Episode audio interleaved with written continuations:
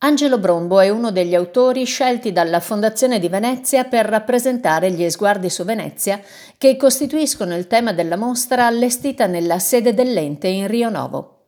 Di Angelo Brombo si può ammirare in particolare un'opera di dimensioni contenute intitolata Rigattiera a Santa Caterina e realizzata in un periodo verosimilmente compreso fra il 1925 e il 1928 con la tecnica ad olio su compensato.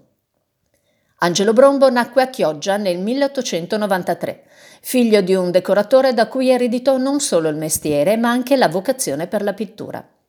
Nella bottega del padre, Angelo Brombo lavorò fino alla metà degli anni 40, dedicandosi comunque anche, fra il 1925 e il 1929, all'insegnamento del disegno nella Scuola d'arte applicata di Chioggia.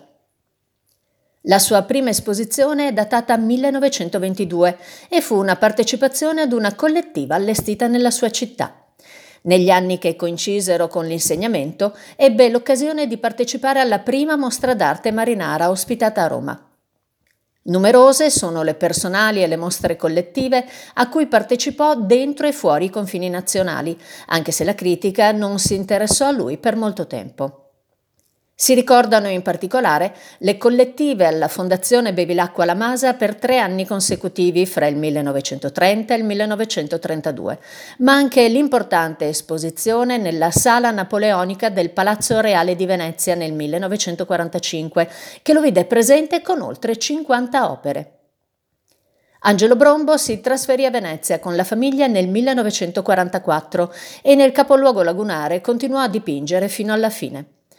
Angelo Brombo morì a Venezia nel 1962.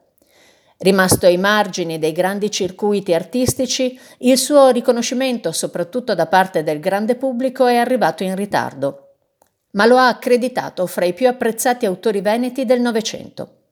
Molto legato alle sue origini e ai luoghi in cui abitò, Angelo Brombo trasferì nelle sue opere angoli, mestieri, frammenti di vita di cui era stata impregnata la sua esistenza, con una sensibilità coloristica e compositiva trasformata in narrazione, in cui la figura umana e il paesaggio si fondono senza forzature.